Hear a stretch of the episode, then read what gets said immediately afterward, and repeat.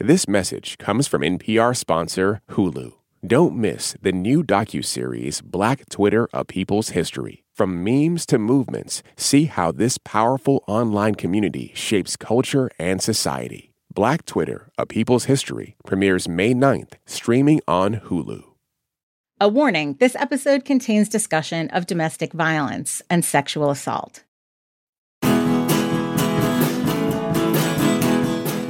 The Color Purple was a Pulitzer Prize winning novel. Then it was a movie, then a Broadway musical. And now it's a movie adaptation of the musical. The new movie tells the story of Celie, who survives the abuse by men in her life and longs to be reunited with the sister who was taken from her. I'm Aisha Harris. And I'm Linda Holmes, and today we're talking about The Color Purple on Pop Culture Happy Hour from NPR. Joining me today is podcast producer and film and culture critic Kate Young. Hey, Kate. Hi, Linda. Hi, Aisha. Hey. And also with us is the co host of the podcast, Fanti, journalist Tre'vell Anderson. Welcome back, Tre'vell. Hello, hello, hello. Thanks for having me. hello. Alice Walker's novel, The Color Purple, came out in 1982. In 1985, it became a feature film directed by Steven Spielberg and starring Whoopi Goldberg, Danny Glover, and Oprah Winfrey. The film was nominated for 11 Academy Awards. Then in 2005, a musical adaptation premiered on Broadway. In the new movie musical adaptation, Fantasia Barrino plays Celie. She also played the character on Broadway after excelling as a contestant on American Idol. Colman Domingo plays Celie's cruel husband, Mr. Corey Hawkins plays Mr.'s son, Harpo. And Danielle Brooks plays Harpo's wife, Sofia. Taraji P. Henson plays Shug Avery, Mr.'s girlfriend who befriends Celie. The film was directed by Blitz Bazawule and written for the screen by Marcus Gardley. The Color Purple is in theaters on Christmas Day. I'm going to start with you, Tre'vell. Now, one of the reasons why we wanted to have you on to talk about this is that I know you are a Fantasia Barrino fan from mm-hmm. way back. Mm-hmm. A stand. You can go that far. I'm eager to know what you thought of this film. Yes. Okay. So I have been so excited for this movie to come out one, because of my love for Fantasia, but also because of my love for The Color Purple and my love for musicals. Mm-hmm. And this is all, you know, wrapped up. I love the movie. I enjoyed it. I think that everyone should go on Christmas Day with your families. It feels like a new black classic to me. And I want to remind people that this is an adaptation of the Broadway musical Mm-hmm. It's not a remake of the original movie. Yeah, right. And I only say that because if you're expecting something different, you might be upset. Right. Um, but if you go into it knowing that it's an adaptation of the stage version of the show, I think it allows you to even see what beauty that they have created in light of the original movie as well as the stage show. Right. All right, Kate, what did you think? I really loved this. I think it is wonderful interpretation of this story. Honestly, I think this might be the best vehicle to tell this story on its own. The way that it is told gives you an opportunity to not just see what these characters are going through, but the music and the songs that they sing are done in a way that is able to accurately reflect their emotional truth. And I think you get that much more easily and much more visibly than if it was just a film. I think for me personally, at least, I saw this at a screening and halfway to the theater, I thought, this is going to be really, really triggering for you. Why did you do this to yourself? Mm-hmm. And that did actually end up being true. But I think part of what was so upsetting about it was not that I didn't already know the story or that these things didn't happen, but simply that it is difficult to be reminded that this is, in fact, the experience of a lot of Black women. Mm-hmm. Yeah. Yeah, Celie does have a profoundly difficult time, to say the least, as a young person. She's being sexually abused by the man she knows as her father. She's being sexually abused by her husband. In some ways, I feel odd calling him her husband because he just kind of comes in and takes her Mm-hmm. Kind of bought her. Her forced husband, more or less. Yeah. Right. It doesn't really feel like a, a marriage to me. Um, it feels more like a captor captive mm-hmm. relationship. Mm-hmm. Yeah. it, it is definitely very difficult. Aisha, you did some deep reporting about the 1985 film in your series Screening Ourselves. Yeah. How did you feel about this one? Um, you know, I've read the novel, obviously. I've seen the movie many times, and I have not seen the musical, but I am a big movie musical fan and musical fan, period, musical theater. And I I hate to say this, but like while I thought that the performances were fantastic, I like everyone was giving everything for me, especially Taraji P. Henson. I think she was just such a revelation in the role as Shug. You know, I, I came away from it feeling as though overall it didn't quite hang together for me. It didn't pack quite the emotional punch that I expected it to, in part because, let me say this. My biggest issues were with more so the flow and the editing and the way that some scenes seemed to sort of end abruptly before we could really get to an emotional peak in a way. Mm. And some songs came Mhm. in and didn't really move the emotions forward. You know, that that idea that like in musical theater parlance, it's like when you can't speak anymore, you sing, and when you can't sing anymore, you dance. And I didn't feel that flow Mhm. happening. Like one example for me is the song, the first song uh, Celie sings by herself, or sort of like the young Celie sings. It's a ballad, uh, "She Be Mine," Mhm. um, and she's singing about losing her child because she has she's forced to give it away after she gives birth to it. I sees her hand on the lady's shoulder.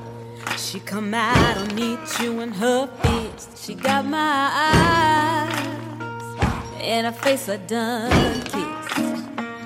I so's Olivia on her daddy. And I didn't quite understand what the staging was doing. There was like, at one point, she's like singing in front of a chain gang of black men.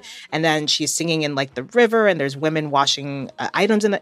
And I just didn't understand what the connection was to between the lyrics and what was going on with behind her. And I know the the movie not just that it's a musical, but it's also very much dipping into magical realism. There's a lot of fantasy happening. Mhm. So that's that's like part of it, which makes it very different, I think, from both the book and the the original movie.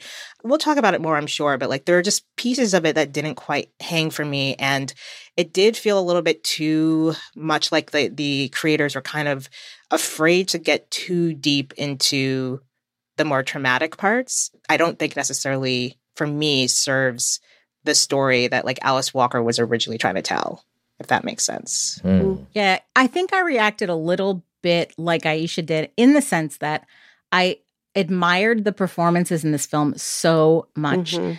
Yes, Fantasia Barrino. Yes, Colman Domingo, Corey Hawkins. I love Taraji P. Henson, just as we've already talked about. And I love Danielle Brooks in this. Yes, Mhm. yes. I think that role of Sofia is so difficult because she is also a person who experiences a lot of trauma, but she's also very funny. And Mhm. making those things both work is super difficult. I think my hesitation about it is strictly that on a pure, like personal taste basis, I don't love the songs that much. They're not bad. I, but it wasn't like I didn't leave the movie and think I'm definitely going to go and listen to Mhm. this That's Yeah. true. what I'm sensing is maybe a little bit of what Aisha is saying that there were times when I would be watching a scene and it would be really effective and affecting, and I would be enjoying watching the actors. And then I would realize that a musical number was starting, and I would be a little bit disappointed because I sort of just wanted to stay with the scene as it was progressing Yeah. on the one hand, I really, really admire the fact that they did not shy away from this musical being musically. Yeah. There's Mhm. been this Mhm. tendency to start to make musicals that are kind of uncomfortable with being musicals. So they try to somehow make it seem seamless, Yeah. which you can't really do because if a bunch of people are going to suddenly sing and dance, it's not going to be seamless. Yeah. I liked that. And some of the numbers I thought worked really well. But every time that it was the characters, the acting, I thought it was really effective and wonderful and a fantastic showcase for all these actors. I actually agree with both of your takes about some of the musical elements, like the performance of I'm Here, which is supposed to mm. be the and I'm telling you I'm Yes. not going moment Yeah. Yeah. of Sure. the movie. It absolutely is that moment in the stage play, but in the movie, there is something missing Yeah. in my opinion, of that performance, of a number of the other musical performances that do feel a little, um, at least for me, muted. Muted is a great word for that. Yeah. I think uh, with that scene in particular, because I did know that song specifically because I watched the video Cynthia Erivo do it on YouTube five million times. I agree that it feels muted, but to me, Fantasia's performance makes up for that. And, you know, this song that she is singing about all of the the abuse and the trauma that she's gone through and how she plans to you know keep going for another day like she it's a hopeful moment for her Mhm. but it's also full of all of the grief and loss and pain that she has endured up to i think it's like 2 hours into the movie at that point Yeah. Take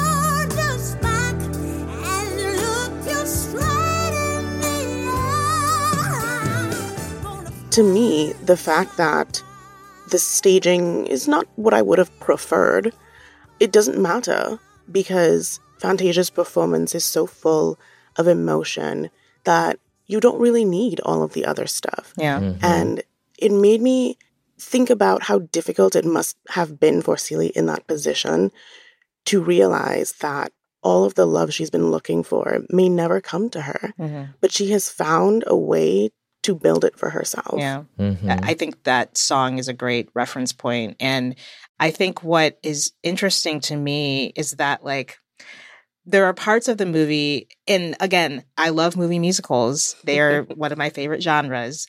But I do think that there was some a little bit lost in translation between what you would see on stage versus the what we get on screen, which is one of my biggest sort of like cringy moments with this movie. And I didn't have that many, but like was the actual violence that we see occur in this film.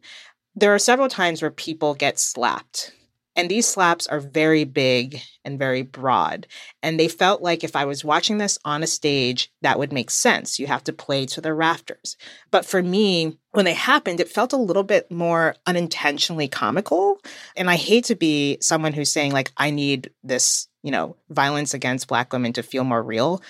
That's not exactly what I'm saying, but I also needed it to feel less like cartoonish in a way. Mm. Part of it seems intentional because I've read several interviews with the cast and crew and even the screening that I went to the press screening before the screening started they had like a special pre-tape thing where they're saying we, we want to bring you joy in this holiday season. I was like, okay, yes, joy. Like, I want to see that, but also let's not do that to the disservice of actually like experiencing like what it might feel like to be these women. It's a difficult balance to walk, I realize. Um, those moments didn't quite work for me. I feel so terrible saying this. Don't feel terrible because, right, part of it is also, I think, about our kind of pre existing relationships to the text and to the work, right? Yeah, yeah. you know, there, there's an element of queerness in the book Yeah. That was muted for the original movie, Mhm. that stayed muted for the stage version. And for this adaptation of the musical, they have tried to be a little bit more explicit. a little bit.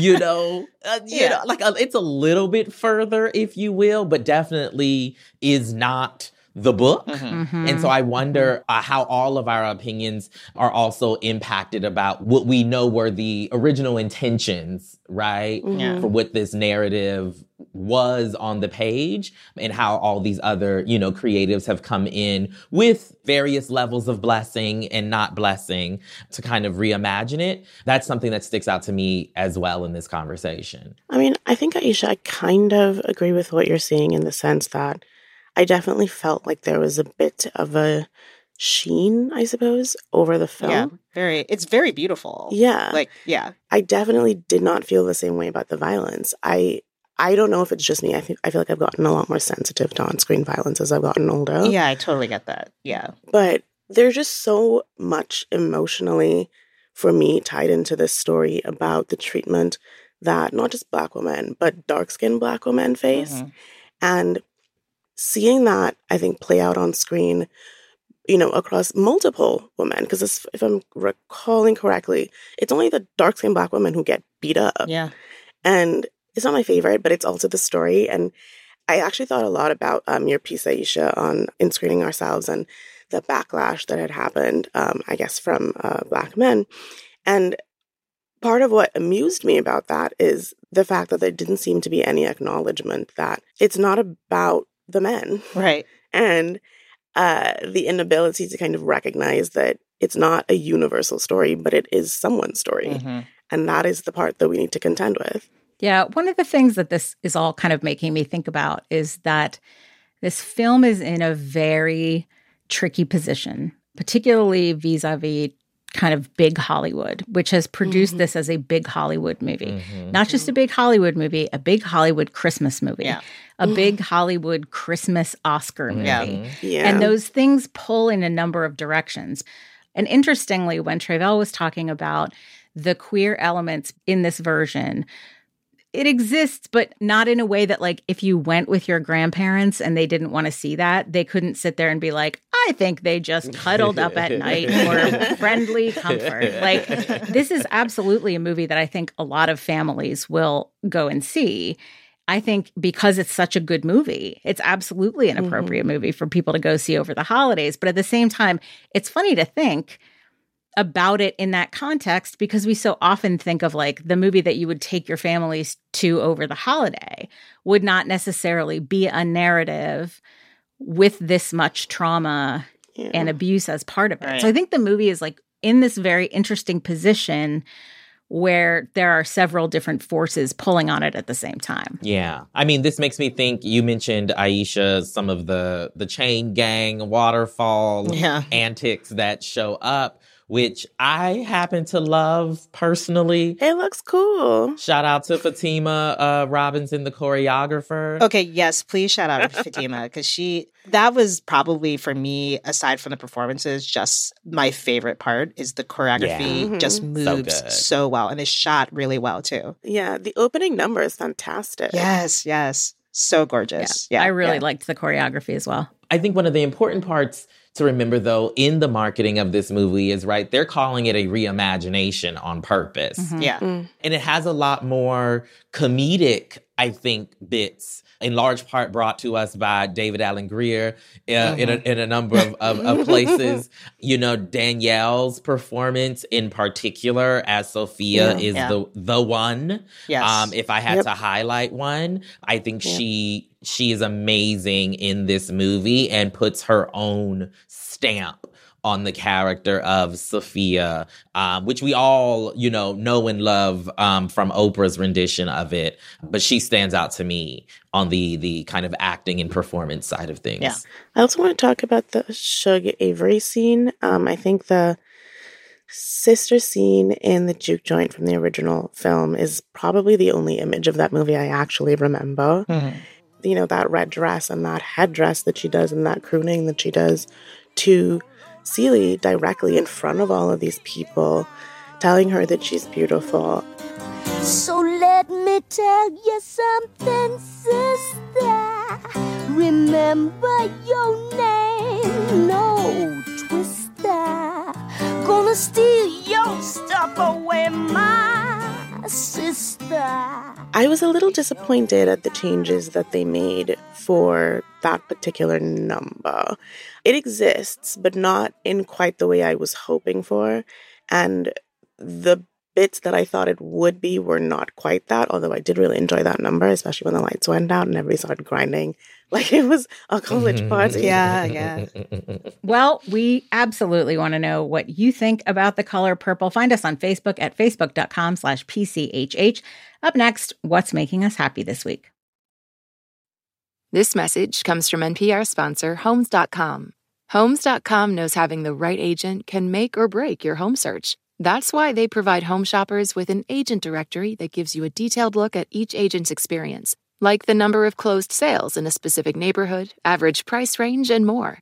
It lets you easily connect with all the agents in the area you're searching so you can find the right agent with the right experience and ultimately the right home for you. Homes.com. We've done your homework. These days, news comes at you fast. But the truth?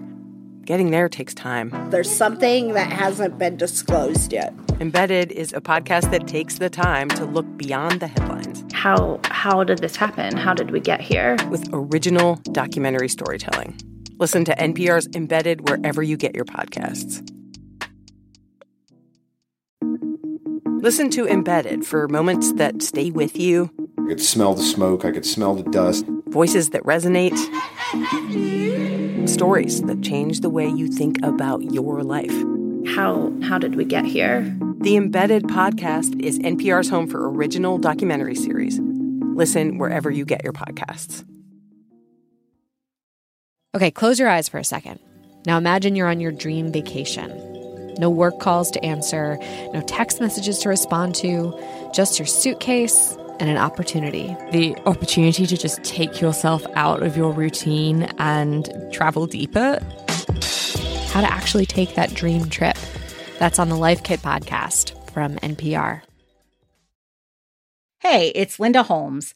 2023 has been quite a year for pop culture. Barbie, Oppenheimer, Fast Car, Succession, Cocaine Bear. We have loved talking about all of it here on the show, and we're excited about everything we'll dig into in 2024, hopefully with your support. This is where we want to say a big thank you to our Pop Culture Happy Hour Plus supporters and anyone listening who already donates to public media. And to anyone out there who isn't a supporter yet, right now is the time to get behind the NPR network, especially with our journalists gearing up for an important election year. Supporting public media now takes just a few minutes and makes a real difference in what's possible moving forward. Join NPR Plus or make a tax-deductible donation now at donate.npr.org/happy. And thanks.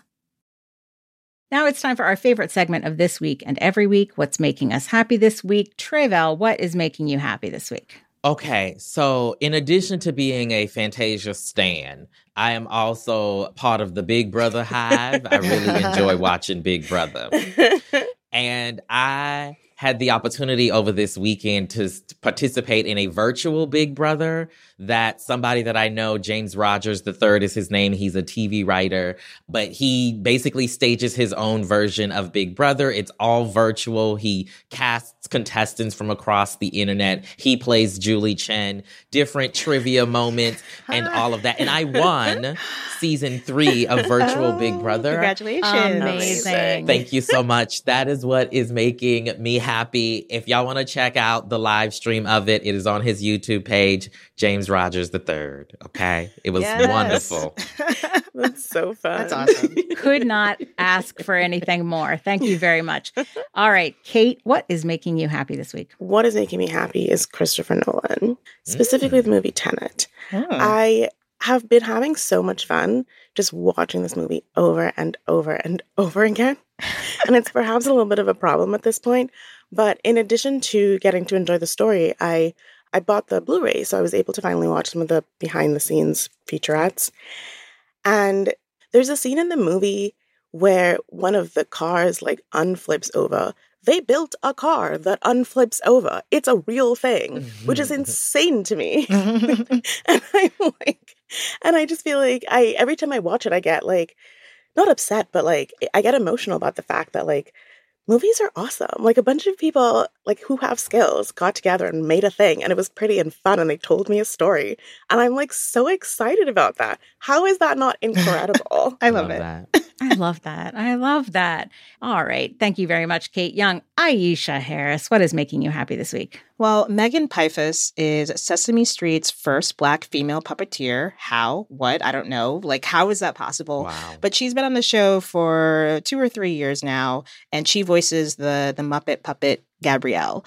I've been following her on Instagram, and I just think she's so delightful. In, in addition to being on Sesame Street, where she did a whole episode on wash day for black kids with natural hair. Oh my yes. gosh. Not a whole episode, but like a whole segment, you know. Mhm, she mhm. was on America's Got Talent. She's a ventriloquist. And I want to play you a little bit of a performance she recently did at a comedy comedy event where she has one of her puppets and she her voice her lips are not moving. Like you you can't see them moving and she is belting My Heart Will Go On. Let's let's hear it. It sounds great. Once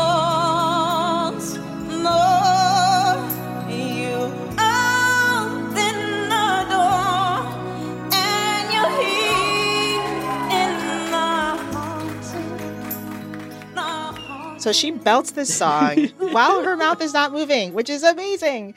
Um, so she just makes me really happy. She has a lot of little side projects going on. And so that's Megan Piphus on IG. And uh, it's at Megan, M E G A N P I P H U S on Instagram. And yeah, if you have kids, check her out on Sesame Street. Perfect. Love it. Thank you very much.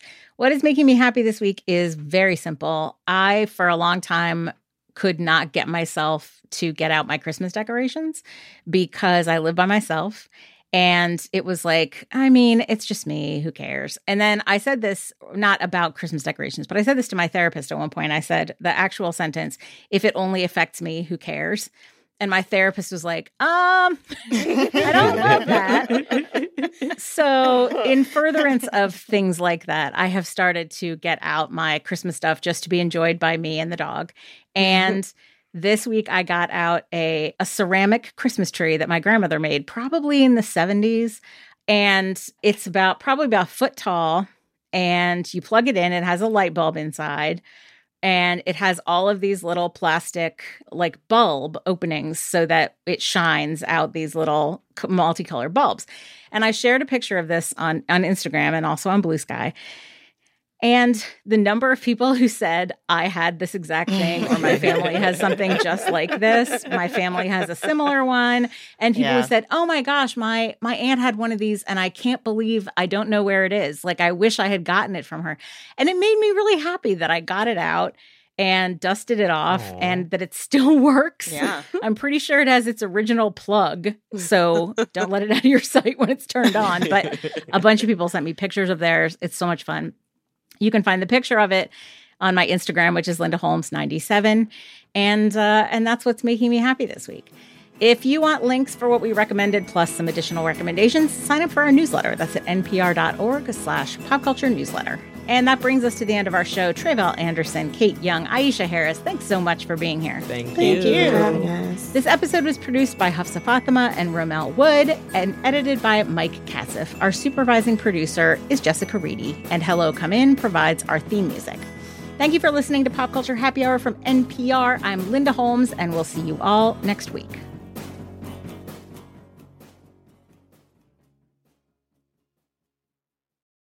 I'm Jesse Thorne. Why did Cole Escola write a bonkers, extremely fictionalized play about Mary Todd Lincoln?